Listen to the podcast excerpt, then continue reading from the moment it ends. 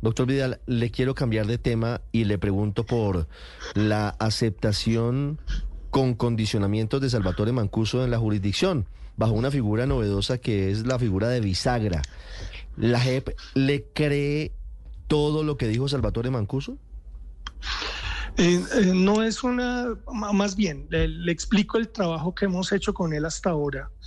Esta figura de la bisagra genera para él la, la, solicitud de que lo admitiéramos en la JEP y lo que estaban revisando los colegas de la sala de definición de situación jurídica era la voluntad que tiene él de aportar información investigaciones de la jurisdicción. Eso todavía no ha pasado, pasará en el futuro que él haga aportes para los casos que estamos investigando. Lo que se decidió fue, después de revisar los dichos del señor Mancuso y contrastarlo con la información fundamentalmente judicial que está en poder de la rama judicial, de la Fiscalía General de la Nación y de la JEP, ver que había unos indicios de veracidad de lo que él estaba afirmando y que eh, eso permitía, por un lado, tomar la decisión de recibirlo, pero también de remitir todas sus afirmaciones a las autoridades competentes para que decidan de fondo si es responsable o no y las personas que él menciona. Sí, obviamente usted entenderá que el punto más controversial de lo que dijo Mancuso es lo que vincula al expresidente Álvaro Uribe. Y el expresidente Uribe cita unas declaraciones que ha rendido históricamente Salvatore Mancuso ante otros tribunales que son diametralmente opuestas a lo que dijo ante la JEP. Mancuso había exculpado a Uribe de la masacre del Aro y del asesinato de Jesús María Valle, ahora cambia su versión y ante la JEP dice que Uribe sí sabía de los dos hechos. ¿Por qué la JEP le crea lo, que les dice a ustedes y no lo que dijo antes Mancuso? Eh, yo, yo creo que la afirmación de que la JEP le cree no es cierta. Lo que nosotros estamos diciendo es que hay una autoridad competente. Mm.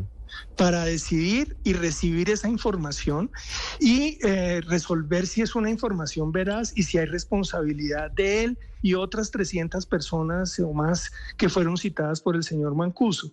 Y ahí lo que se ve es la utilidad de la autoridad judicial, porque no se trata simplemente que un juez crea o no, sino que el proceso le permite, por ejemplo, al expresidente Uribe, a través de sus abogados, hacerse parte de los procesos judiciales, ir ante la autoridad competente y presentar sus pruebas. Le, le entendí que usted dice que la JEP le da principio de credibilidad a lo que dice Mancuso. Lo que nosotros hacemos es una verificación, esto no es una decisión simplemente sobre el dicho de Mancuso, sino una verificación preliminar sobre la, sobre la información judicial disponible. Eh, y esa es la decisión responsable de la jurisdicción, que lo que hace es remitir los nombres de estas personas a la autoridad competente para que adelanten ya el proceso. Usted, doctor Vidal, de casualidad leyó la columna del exministro Jesse Reyes hoy en El Espectador. Sí, señor.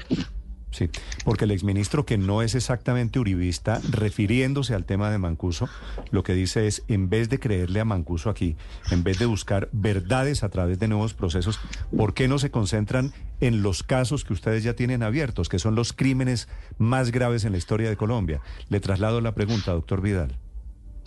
Bueno, es una columna muy interesante del exministro que tiene una, autoridad en el tema y creo que nos permite también explicar primero que el caso del señor Mancuso y de los jefes paramilitares son tres en los que se están recibiendo peticiones de incorporarlos a la JEP y que se están procesando en este instante, no es solo él. Esos casos son de los casos más complejos del sistema judicial colombiano. Ahora, segundo, desde la perspectiva de la jurisdicción, nosotros estamos atendiendo un clamor de las víctimas, en el sentido en que las investigaciones que realiza la JEP, que han avanzado y siguen avanzando a, un ritmo muy importante, eh, requieren en algunas de ellas esa parte de la verdad que podría estar en los jefes paramilitares cuando actuaron en esa posición de bisagra. Eso es lo que estamos tratando de esclarecer nosotros y la razón por la que se ha tomado una decisión que eh, desarrolla el sistema judicial y desarrolla el proceso admitiendo eh, a estas personas bajo esa condición y estudiándola caso por caso. Vale. Es el magistrado Vidal, el presidente de la jurisdicción de paz, esta mañana aquí en Blue Radio. Doctor Vidal, gracias por acompañarnos. Le deseo feliz día.